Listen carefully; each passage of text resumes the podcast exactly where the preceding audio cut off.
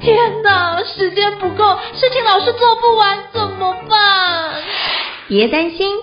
就让高效人生商学院每周陪你充充电，找到方法不抱怨。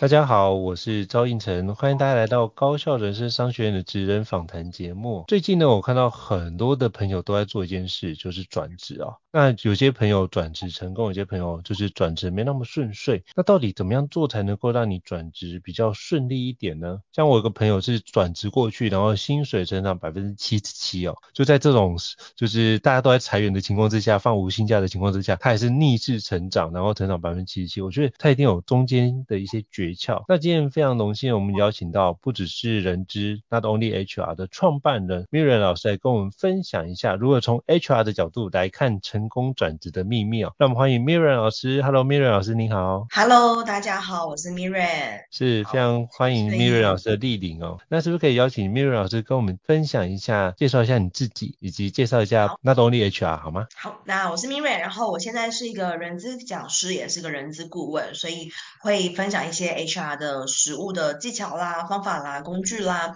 那同时会辅导一些中小企业，做一些比较偏向组织管理的辅导的这些服务。那同时我在经营自己的自媒体，就是叫做 Not Only HR。然后 Not Only HR 这个品牌呢，它其实会分享一些跟职涯相关、跟人资相关，然后可能会跟一些嗯。生涯自我探索引导有相关的一些内容跟创作，我觉得这很棒，因为我觉得现在其实每一个职务啊，你现在已经不能有所谓的铁饭碗的一个角度，就是包含日本已经也很多间公司都已经废除了所谓的终身雇佣制哦。那我之前看到的解释蛮好，就是铁饭碗是什么？不是在一个地方吃一辈子的饭，而是到哪里都有饭吃。那我觉得这件事就是你如何让自己的人生或自己的能力如何养成，我觉得是一个非常重要的环境。那我也想请教 Mira 老师，你怎么看待目前就？是所谓一个大环境的一个状态以及趋势呢？是不是邀请跟我们介绍一下？因为你做这么多新创的一个顾问嘛，嗯、应该看到的面向跟产业面比较多元一点，是不是可以邀请你跟我们分析一下？好，呃，基本上我自己会把产业啊分为就是四种、嗯、四种类别。第一种是高毛利哦，举例比如说生医哦，大家都知道生医相关的非常赚钱。嗯、第二种低低毛利，举例像是代工。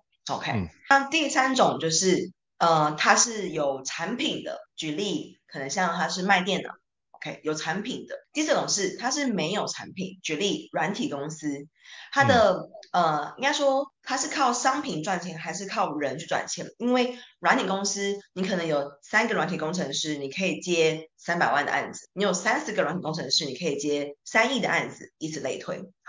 那为什么我们要把它分成这四种呢？其实我们可以发现，如果是在高毛利的产业，即使环境不好，可能都不太会裁员，因为他们有很多的库存守卫可以去度过这个呃寒冬。但是低毛利的产业，基本上它可能没有这么大的筹码可以度过这个寒冬，它就会进行裁员。那我们再来看到。呃，商品它是卖商品的，还是它是做呃跟人相关的？如果它是靠人去赚钱，举例，比如说老师、软体工程师、呃律师，甚至是讲师这种有师的，这个公司它的商业模式都是哦，我有一个人可以赚多少，我有两个师可以赚多少，我有三个师可以赚多少。那这种产业只要景气一来，就会马上影响业绩，这个师就会需要缩编。好。可是靠商品的，可能哎，我们主要是在靠商品，所以我们后勤可能 maybe 可以透过一些呃，比如说成本降低或什么样的方式，不太会需要做到裁员这个动作。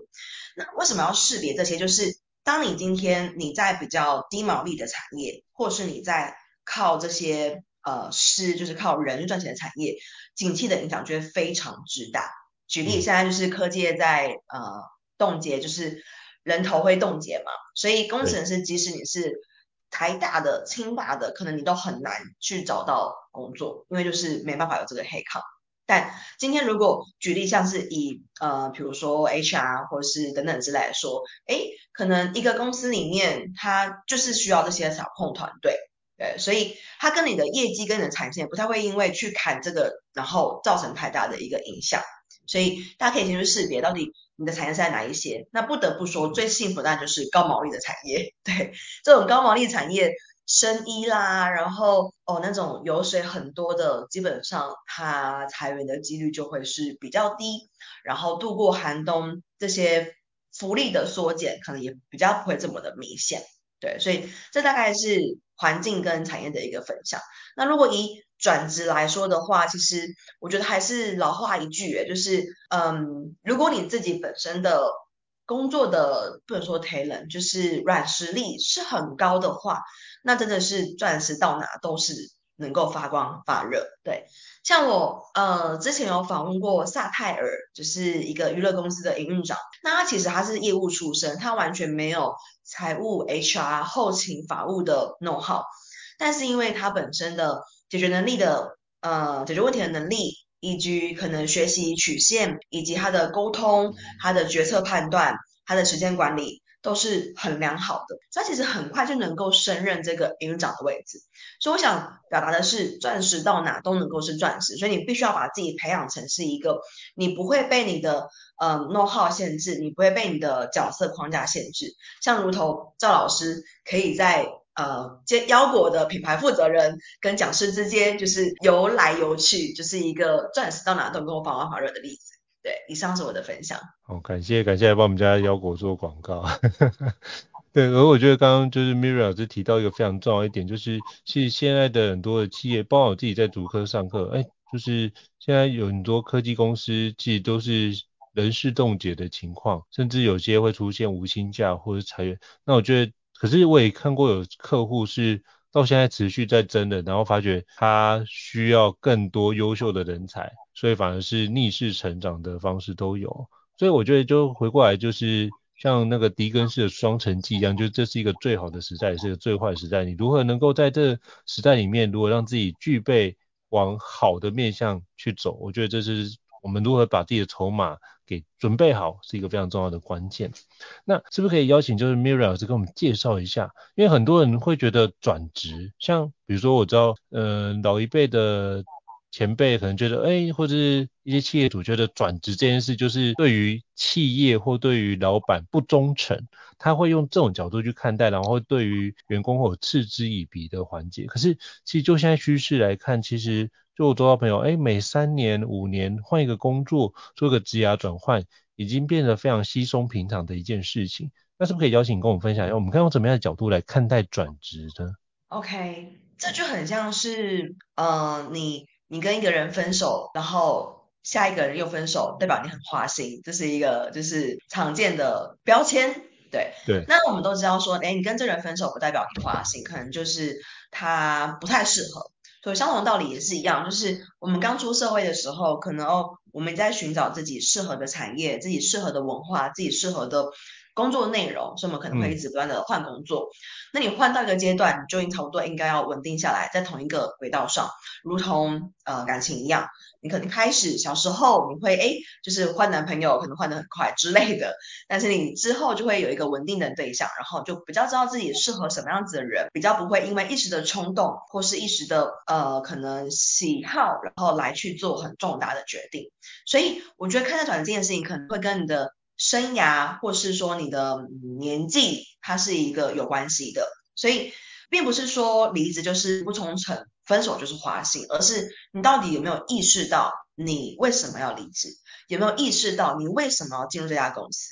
如同很多人觉得说啊，这个人喜欢我，所以跟他在一起了。那你喜欢他吗？对，就是一个没有任何原因。对，所以如果你完全没有意识到你自己的行为，你没有为自己的行为负责的话，它就是一个。不太健康的决定，但是如果你很有意识的话，嗯、我觉得不太需要被担心贴上一个不忠诚或是一个花心的标签，因为你等于是你有策略的再去寻找你适合的一个轨道，对，所以以我自己来说，我自己大概出社会这十一十一年十二十三，着急忘记了，然后我大概换过六份工作，所以 average 下来可能一份大概顶多两，OK，所以刚刚大家可能不会觉得说这是一个很长，不是那种诶一家公司待个五到七年。对，但这些真并不会阻止我再去寻找下一份工作，因为每个工作都会带给我很多的成就、跟作品、跟呃荣誉，所以它会让我的下一份工作是变得更顺利的。对，所以我觉得你要有意识的知道说你为什么要离开这边。那你离开之后，你要为自己的离开而负责，不能够去后悔说，哎呦，我就是前面两份都只有三个月，怎么办？你现在想怎么办已经太晚。如果你自己那一关都过不去，你根本不可能说服任何面试官，你就只有三个月。所以就是如果可以的话，在做决定之前先，先先仔细思考，才不会就是做完决定才在那边后悔。就是世界上也没有后悔药这件事，所以早知道这件事，如果可以。少讲就尽量少讲，那就是为自己所做的选择负责。那接下来就是啊，过去可能没有做好没关系，从现在开始我们去做一些调整，或许是一个不错的角度哦。那我也想请教 Miriam 老师，那有没有在转职过程当中啊，有没有什么样的一些关键步骤，可以帮助一般的求职者在转职的时候可以提高他的胜算或成功率呢？嗯，蛮建议大家可以在面试前先理清你想要问这家企业什么样的问题。嗯，嗯可以把它想成，如果你今天不是面试者，你今天是面试官，我们就一定会先想好说，哎，我们大概要问哪些问题。对，所以换言之，你可以把它想是有备而来。那你的问题不能够是那种很，嗯，跟工作呃内容无关的。举例，哎，公司会不会加班？这个内容这个问题无法替你的专业加分。你可以问的是，哎、嗯，公司可能明年或者说公司呃过去好，如果你怕透去刺探一些商业机密的话，你可以问过去。举例来说，哎，公司过去可能有三个产品线，那你们收掉 A 产品线的原因是什么？OK。换言之，是以一个比较是以访谈，然后针对这家公司的 business，针对你的专业去看这家公司它的发展的一个提问。那我自己在呃过去求职的时候，我大概面试过，反正我统计过，我的面试录取率大概有超过八成，对，我面试十家，大概能够拿到八家的 offer，大概是这样子的比率吧。对，嗯，然后所以我都会去问说，哎，那你们觉得，比如说你们公司流动率高的原因是什么？然后这样子的提问其实可以让面试官觉得说，哦，你是能够给予他一些 know how 的，因为我一旦问出了一个问题，他给出一个他的解法，我就可以再给他一个我的解法，所以我间接是，嗯，有一点小小的 consult，让他知道说，哎，我可以来，我透过一个面试做一个小小的咨询，让他知道说，你过去的问题，你的判断，我有什么想法，我可以帮助到你什么事情。所以在面试前，如果你有先准备好这些提问的话，你在面试中问出来，你比较能够会有机会去展现你自己的专业。否则，台湾大多数的面试者都是等待哦，我要被问问题，好，你问我，我准备好了，我可以回答。大家比较没有去思考说，我要如何主动出击去展现我自己。对，所以透过提问是一个蛮好去展现自己的一个方式。那我有一堂课叫做面试怎么问，就是你可以透过呃他们的一些提问来去帮自己的专业加分，然后增加你的录取率，可以识别这家公司到底在专业上是不是有这样子的水准。举例来说，我就问过说，哎，那你们如果你们公司，因为假设这家课这家面试官他们想要导业绩奖金，是因为业绩不好，那我就会好奇说，嗯、那业绩不好的时候，你们在业绩的管理会，你们会先做什么样子的检讨？他们可能是说，哦，可能呃产品线的，比如说毛利，产品线的营收。那我就好奇说，哎，你们怎么不用分析地区，不用分析地区跟人员的配比？就是假设说它是一个连锁的企业好了，它有很多商店。你除了去分析产品线，哎，你可能跟你的地区，跟你的地区的人员会有关系嘛？因为门市销售，你的业绩会有关系，所以。如果你没有去探讨这些，你就直接导入说，你就直接跟他说，好，我可以帮你们导一奖金，那就会是一个错误的方向。所以，如果你可以去帮他们剖析，做一个小小的咨询，他就知道说，哦，到底你的专业程度在哪边，就会让他们跟别的竞争者会做出一个蛮大的区别。对，以上。我觉得真的是很棒，就等于是我们先。真的要去了解这间企业在做些什么内容，才有办法去让我们的面试官觉得我们是有准备的。像我，我以前做面试官也常会听到说，哎，我们到底有没有需要加班？然后这部分如果怀孕的话，或者是如果这样家里面有长辈生病，这样照顾能不能请假？我发现很多人都是临时去想一些问题，想要因为。就是面试官问的说，你有没有什么问题想提问？如果不提问，好像觉得这件事情有点有点落差，所以他既然都问了，我就脑袋就赶快想一个问题去回应这件事。可是我觉得常遇到这样的一个面试者的时候，觉得嗯，这个面试者可能是事先没有做好功课的准备。那我觉得刚刚就是 Miriam 老师刚刚提到的一些方式，都可以用提供给各位参考，真的真的会提高你的胜算。像我自己面试也过去也觉得，哎，成功几率也蛮高。像比如说我之前去电信产业服务，然后我那时候就是面试一个职务，然后那面试职务了之后呢，我是当天就已经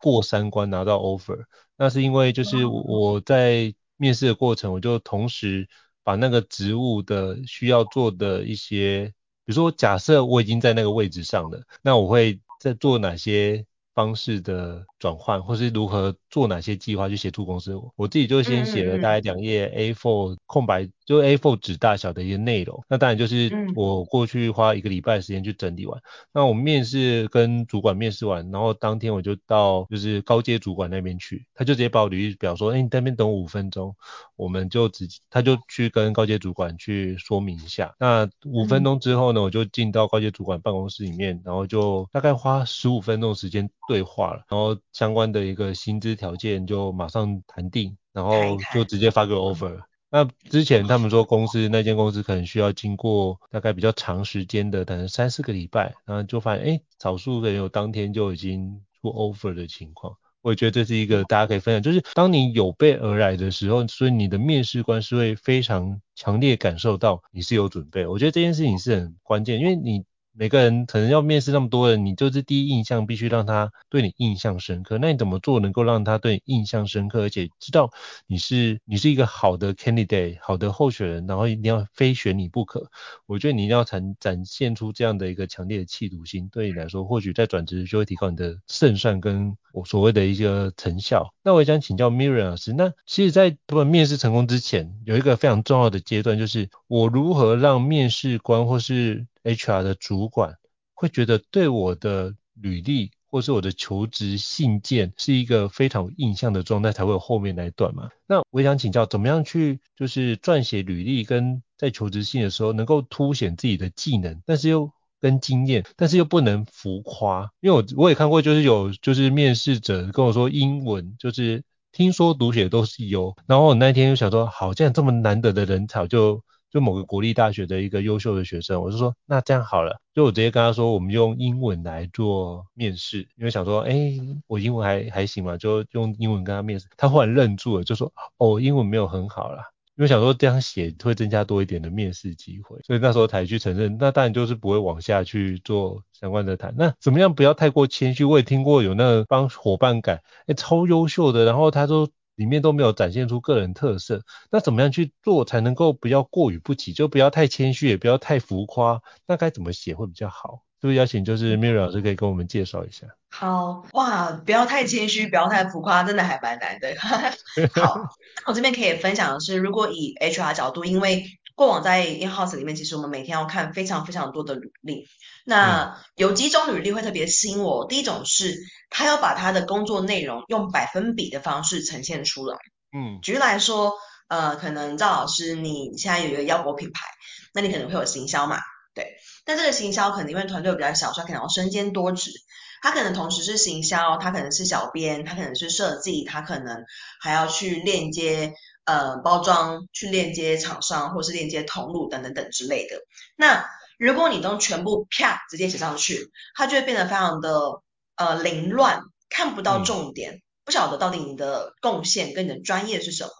所以有一种履历会很吸引我是，他能够把他的工作分类，并且用百分比。区分出来，这样看履历的人可以很明显的知道说，哦，原来你这个角色可能你任职了，假设说两年，然后可能你大概有百分之五十的时间都是在做社群的经营，百分之三十是在做广告投放，百分之二十是在做可能素材的设计。那我就很清楚，哦，你的主要的技能就是在可能是在社群的经营，因为。以现在来说，我觉得每一个职位都名不符实，就是大家都叫做行销，可是可能做的不是行销，或者是你做的其实不只是行销，就像是你可能是很多公司是呃你是总务，可能其实也兼做 HR，或者是你明明就是一个呃行政，然后你还要兼做会计账之类的。所以因为现在其实工作分配它太过于模糊，或者是工作的专业一直被创造出来。那你就必须要能够在文件上很明确的做到区分。然后很多人就会说，啊，这个面试再说不就好了吗？这是一个非常可怕的心态，你千万不要觉得面试再说就好了，因为你可能连面试的机会都没。所以我都会跟大家说，你要去思考到这个文件是，如果你没有面试机会，你到底应该要呈现什么？最好能够透过一个文件马上拿到，就是对方觉得能够录取的 offer。像我后面几期的呃工作，我的面试是其实都已经知道我的 background 了，也都觉得应该要可能是可以录取的，只是就谈一谈，谈一谈看一下彼此的对话有没有在一个频率上，或者是呃看一下这个人长得怎么样，就这样子。对，所以履历这件事情，你一定要把你所有的亮点，然后对方可能会有疑虑的地方，全部都摒除，要当做你可能没有面试机会。对，不用害怕写的太详细。对，我觉得呃工作内容那块，你可以写个成就，然后如果你有写到，比如说求职信，或者是你的履历有自传栏位，可以多写一些你的方法、你的经验、你的秘诀。那这个文件就能够很有大的几率帮你取得你的面试机会以及录取的一个机会。对，那当然不能够浮夸啦。对，就是我觉得现在即使已经有 ChatGPT 可能帮你的专业做很多的延伸，但是一定要知道，其实嗯，找工作是一个劳资双方合作的，就是过程嘛。所以你当然不需要遇到一个很浮夸的资方，那同时你也不要办一个很浮夸的劳方，大概是这样子。是。所以就是如实的呈现，然后用百分比的方式，让自己在做的很多事情比较能够数据化，然后能够量化。那其实就是主管们在面试官在看到这些内容的时候，也会比较容易去知道说，哦，你的主要的一个面向在哪边。那如果有工作上有些成果或成就，也欢迎可以把它注记上去。那有些内容可以写比较详细，那可是也不要写太过详细，是因为。有些会牵扯到公司的，比如说机密比较 confidential 的资讯，那就不适合写。我觉得可以写的是，就是你怎么样去参与这个过程，那把这些东西写上去，但是不能把它就是那个他怎么做的那些细节 detail，不是要写到 SOP 那样的操作步骤。所以大家可以去看一下，就是坊间有很多的一些范例，也可以提供给各位参考，要拿捏到什么样的尺度才是一个比较好，但是又不会就是让自己违规或者是。违法泄露机密资讯的这个情况，我觉得这也是大家可能要提醒大家。那我也想要请教，就是 Miriam 老师，因为很我之前包含看了很多履历表啊，他履历表有一栏叫做自我介绍或是我的自传，大家都会很常开头会这样写说，我叫什么名字，我来自一个什么朴实殷实的家庭，小康家庭，那我家里面有五个人，然后有。爸爸妈妈从小教导怎么教导我们，我发现这很像，好像大学生刚毕业的时候都会有这样一份履历出现，我也不知道为什么会有这样的状况。那可是就发觉，好像这件事情我都会直接就是大概瞄一下，就往后面专业的领域看。像是不是可以邀请跟我们介绍一下？像你看这么多履历，它中间的那些配比应该怎么样去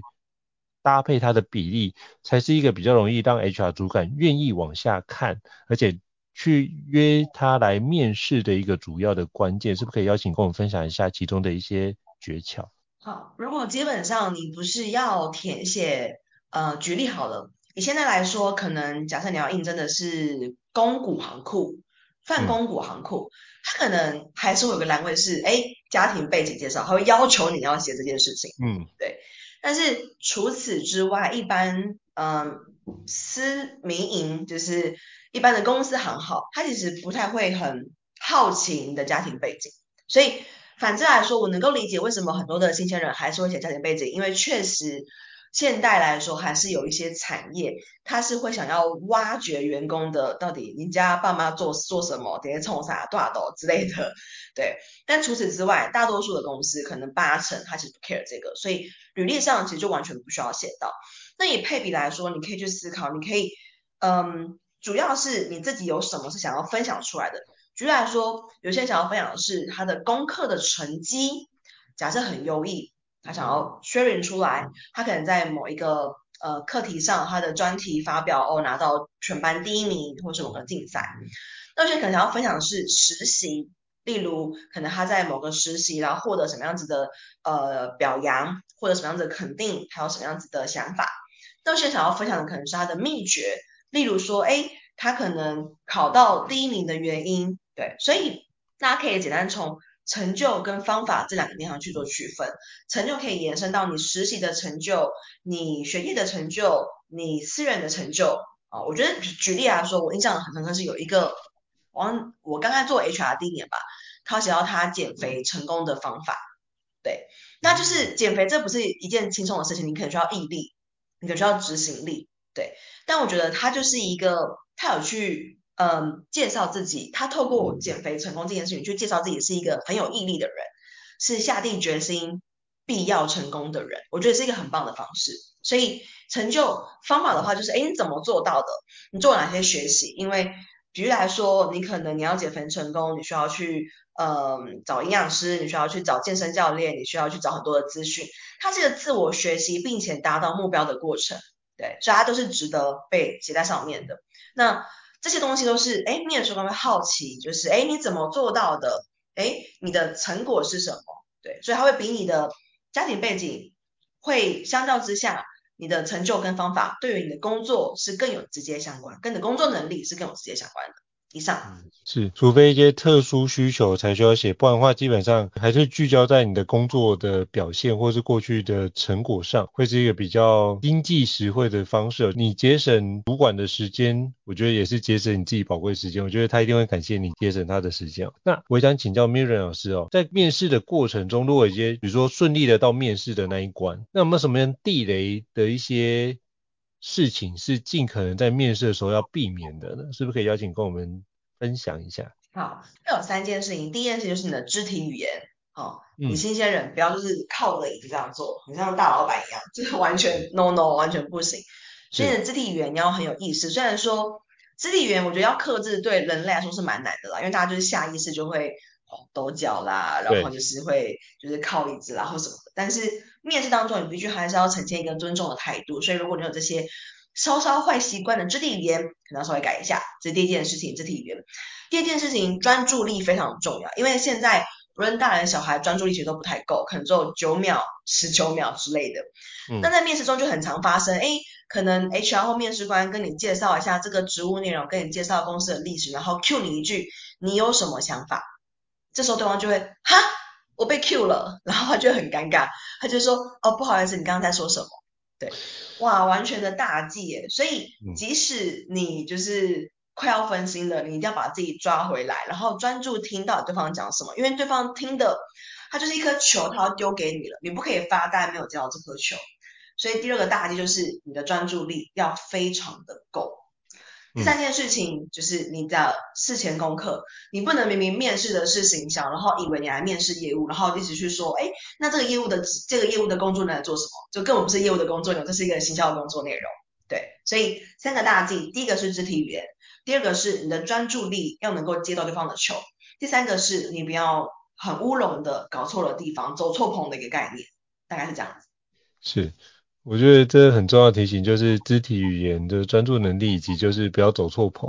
那我觉得我之前都会给面试面试者，我就会观察一件事，我自己做面试官的时候会观察一件，就是他是什么时候抵达。啊、哦，几点？有没有几点到？对，像我都会，因为我以前就是，包含我刚出社会的时候，我的老板第一个老板就给我个观念叫做准时就是迟到。因为你基本上如果你约十点到，那基本上你可能十点零一分或十点零二分，因为每个人的手表可能不一样，但这件事情就就会有落差。然后你到场地也不熟悉，匆匆忙忙进去，就我的经验值来说，通常没有太好的结果，而且你可能就是。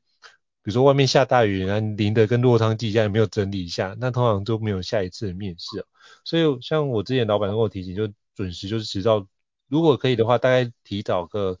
十分钟左右到现场，熟悉一下环境，然后可以了解一下，去一下化妆室，才不会一切都是非常的狼狈的一个情况，或许是一个。那刚刚刚就是 Miriam 老师提到专注能力这件事。我我就发觉一个不错的方法，因为我发觉很多的年轻人就是都会很紧张，然后开始玩手指头，然后就可以明显的从自己动作发觉他很紧张。所以我那时候是去，比如说学校跟同学分享，如去面试的时候，我会建议他可以带比如说一个资料夹，他自己准备一个资料夹，然后带着一支笔进去，然后一边是左边是放他的履历表，因为有时候可能会有一些主管可能突就是。突然加入，那可能他没有准备足够的分数，那我就请他再多印大概两份到三份履历表放在他的旁边，然后右边就是一个空白的一个笔记页，然后就说你可以带着一支笔，然后确认一下。那就是很多时候，比如说一对一面试或者是多对一面试，人家在问别人的问题，你可以记录一下，千万不要发呆，因为发呆这件事是一个很可怕的事情，因为他就会像刚刚 Miriam 老师回马枪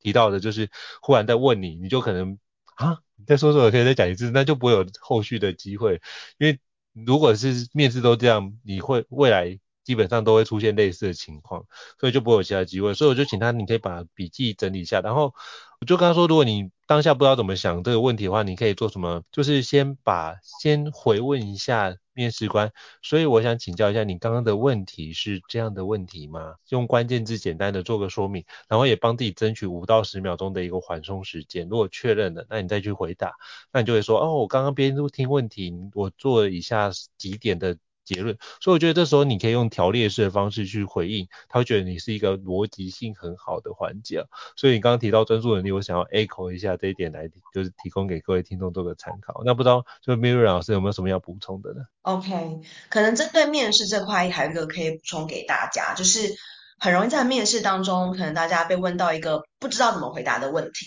嗯，举例来说，你可能你你没有经验，或者说你可能没有不是本科出身，对，那我们可以先去识别这个问题还是知识题还是经验题。举例来说，会计好了，诶，会计恒等式，好，或者是嗯 HR 可能一些理论，或者是呃一些你只需要 Google 你就可以获得的知识。那这些你被问到的时候，你千万不能说，诶，因为我过去没有做过，所以我不知道。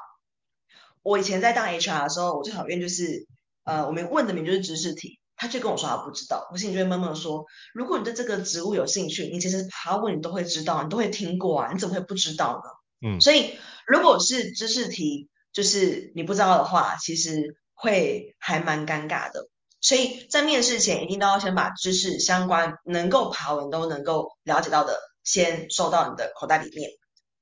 那如果是经验题，诶，我真的因为没有做过这个职务，所以我不晓得怎么回答。举例来说，呃，可能 HR 好了，或者是我们讲行销好了，诶，如果今天就是剪辑软体，你发现剪完之后发现有爆音，你要怎么处理？嗯，哦，那这个可能是，诶，我没有遇过爆音，在我的经验当中没有，可是我学过怎么剪接，那我可能可以跟面试官讲说，诶，这部分我没有执行过，那我可不可以回去研究？下次或者是说 email 再回复给你们，所以针对一些经验题，其实你也可以瞎掰，但是你瞎掰过后，你也可以再补充说，因为这个之前在工作经验中没有遇到过这样的情形，所以你可以争取回去之后研究一下，或是问人，或是学习，再写 mail 回复给对方。对，所以经验题跟知识题，我觉得经验题这块它是可以被呃原谅的，怎么说？但知识题，如果你真的被问到，你无法答出来的话，我觉得会是还蛮可怕的。举例像是 HR，你都不知道说哦，伙食费的两千四到底是应税未税，哇，那这种很不 OK。对、嗯、你那是只要上课就会的东西，它跟你有没有经验无关。even 你没做过 HR，你都应该要知道。对，所以我觉得面试中可以区分区分这两题。那如果是经验题的话，确实可以争取一下。回去准备更多，再 email 给对方做回复。哇，这个真的是非常很重要的一个补充哦。我觉得刚刚 Miriam 老师提到的那一点是一个非常关键，大家一定要就是好好的这一集，我觉得真的非常推荐大家可以多听几次，应该对你转职有很大的帮助。那最后我也想要请教 Miriam 老师，就是就我自己做面试官发觉，很多人在回答为什么离开上一份工作的原因，常常都会陷入说，哦，他可能有时候会。不知道怎么回答，会感觉到他有一种尴尬的情况出现，然后很多就会开始用比较含糊的方式，比如说生涯规划啊，其他的环节。那其实很多时候都是跟主管的一些因素。那怎么样回答才会离职原因的问题，才不不会确保就是才能够，他就觉得说自己是一个比较自在而且安全，但是又不会觉得说他是有点敷衍，或是让人面试官觉得说可能会产生负面印象的情况，如何避免掉这件事？这个邀请跟我们做一下，就是实物面你会怎么操作呢？好，如果你被问到离职原因的话，其实第一个最大的前提跟原则就是你不可以有情绪来做回，你不能因为、嗯、哦，因为人类其实会很自然而然，就是你脑袋中你在回想，你就很自然的回想的之中会伴随情绪，然后展现出来。那也要抑制你的人类的自然的就是运作，不能够有任何情绪，对，不论是沮丧、生气都不行。再就是我们只要陈述事实，举例来说，可能上一份工作是因为薪资很低，所以你离职，OK？那是薪资很低，所以你离职，这是一个嗯你离职的原因。但是这件事情它是你的认知，换言之，好，你的薪资可能是五万块，薪资很低，所以你离职，这个很低是你个人的判断，所以它还是一个带有情绪的词。我们可以换句话说，哎。上一份的工作可能薪资不够我生活，所以我离职。好，赵老师，你觉得这两句话，第一句是上一份工作薪资很低，所以我离职；第二句是上一份的薪资不够我生活，所以我离职。你觉得对你来说，如果你是面试官，你会有什么感受上的差异？如果是前面很低，我想说，诶。我就会瞬间去瞄一下他的薪资到底多少，然后想一下，因为我们又没比你开多高，好像只多了两千块，会不会你到时候离开也跟我说我们薪资很低？对，我就会类似的，嗯、可是那不够生活，我就会好奇说，哎，那怎么样的薪资，你大概需要什么生活？我会对你这个人产生一种好奇，就是。你到底是怎么去妥善运用这件事？那这个环节是你怎么去运用这笔金钱？但是我会知道说，哎，你其实中间不会有那个所谓的鄙弃感或是嫌弃感。如果会说，哎，我的薪资很低，那你就有一种嫌弃感，而且是一种厌恶感，是对我前面的公司的一种贬低的情况。那可是如果你说，哎，这不够我生活，那你就会发觉聚焦是在我自己身上，不是在我那间公司身上。对，这是我的感受。对，不会有一个抱怨，或者是好高骛远，或者是、嗯、哦，我觉得我委屈了。嗯，对，所以我们只要陈述事实，然后不要带有情绪。所以如果说薪资很低，那那就还是实是有情绪的。那事实就是，可能这个薪资不够你生活。哦，确实，然后公司也没有可能让我多做一些事情，加薪的呃机会，所以我离开了。所以，可能你离职的时候，你会去寻找一个，哦，我愿意多做一些，愿意薪资高一些，那这样就能够化解你离职的原因。OK，所以很重要一件事情是不能有情绪，然后只要陈述事实。所以事实的话，你要去思考，哎，你讲这句话究竟它是否有情绪，这个判断会非常的重要，然后把它转化为事实，因为你薪资高低，它是你个人嘛。那你个人，你第一是因为你不够用嘛，它是一个事实，所以我们只要讲事实就好了，嗯、就可以了，对，所以大概是这样子，就是你这个离职原因，可能呃这样去陈述，比较不会被贴上一个负面的标签。了解，所以不要带着情绪性的话语去讲。像我之前就有遇过有学员就有提过类似的问题，那我跟他说，就是他也真的是想要加班，但是公司就是准时下班的情况，他也没办法加班。所以我就说，你可以把这件事情特别 highlight 出来，就是说，呃，如果公司有需要，我非常愿意配合加班，然后这件事情我也希望我自己有更多的发展机会，然后可以。也可以，就是因为他刚好家里面就是，呃，长辈就刚好赌博欠债，然后就是那时候跟他讲有一笔大概七位数蛮大的一笔款项，所以他就真的非常需要钱，所以那时候知道这件事就说好，那我们就看看讨论看有没有什么样的工作可以让你去，就是比较能够有加班的一个方式，那我就感觉到他讲到愿意加班这件事的时候是。态度非常的真诚，然后他是真的需要钱，所以他是那种动力是非常非常强烈，你可以完全感觉到。那对于这种动机强烈，你就会对他有一个特别的印象。然后最后他也真的找到一个就是非常适合的工作，然后他加班就是全工全部门里面第一名，可是他就觉得他的学习收获也很快，所以他其实两年之内就成为主管。然后就升迁上去，他得到更好的一个薪资报酬，所以我觉得你在那时候态度的展现，会对于你后续的一些很多环节得到更大的一个飞跃成长。所以我想说，刚刚刚好 Miriam 老师提到这件事，我想 echo 一下之前学员的一个经验。嗯，很棒的举例。对，好啊，那我想请教 Miriam 老师，最后还有没有什么样的其他的建议？你可以帮助就是应聘者在转折过程中取得成功呢？不知道你有没有什么样的补充的建议？嗯、我们刚刚没聊到的。可能最后的话，我觉得大家就是要真的呃抱着一个心态是，你今天是一个合作方，你是来谈合作的，嗯、对，所以要有一个合作的心态，因为呃，当然近几年就是劳权抬头，大家反而会有点鄙视资方嘛，对，然后但我觉得这个这个有点太极端了，所以不要觉得自己是老方好像很优越，或者说，哎，我不然你们这家还有很多家的那种心态，就是还是不太好，所以保持着一个你是一个呃专业的工作者，你来这边谈合作，谈不成了，其实。也不用恶言相向，因为风声、名声都很可能传出去，因为这是一个合作的一个圈子，所以你要是呃以一个，如果你是业务员或是一个专业的工作者，你来谈合作，你应该要什么样子的态度？对，因为很常遇到，应该不说很常遇到，很常听到 HR 的群主可能在分享说，哦，这个现在的面试者都说没有三八我不来哦，没有三没有四十我不来哦，对，但这样就不是一个。谈合作的态度，我们常常要去思考说，哎，为什么你们这个供应商，这个比如说呃买方就是资方嘛，只能够给到三八，什么样子的原因？那你们要三八，那我的商品提供可能就比较材质不会那么好，所以应该是以这样子的理性吗？或者说谈的讨论的方式，而不是哎没有三八我不来，就是对，或者说哈你们还要加班哦，哈台风假呃没有放假之类的，对。就是如果是以一个永续，然后谈合作，代表说你回去思考到你今天讲出这句话，到底别的圈子的人怎么去看待你的，你就不会讲出这种很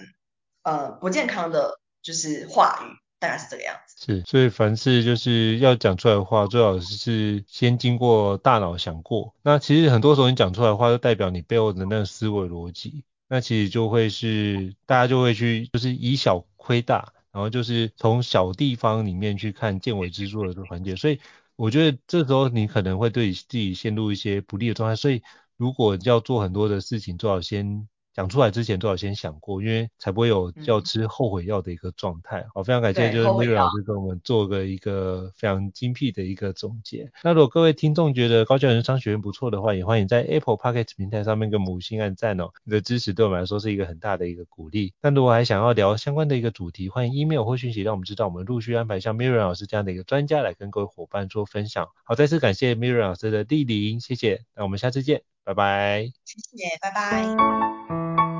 高校人生商学院，掌握人生选择权。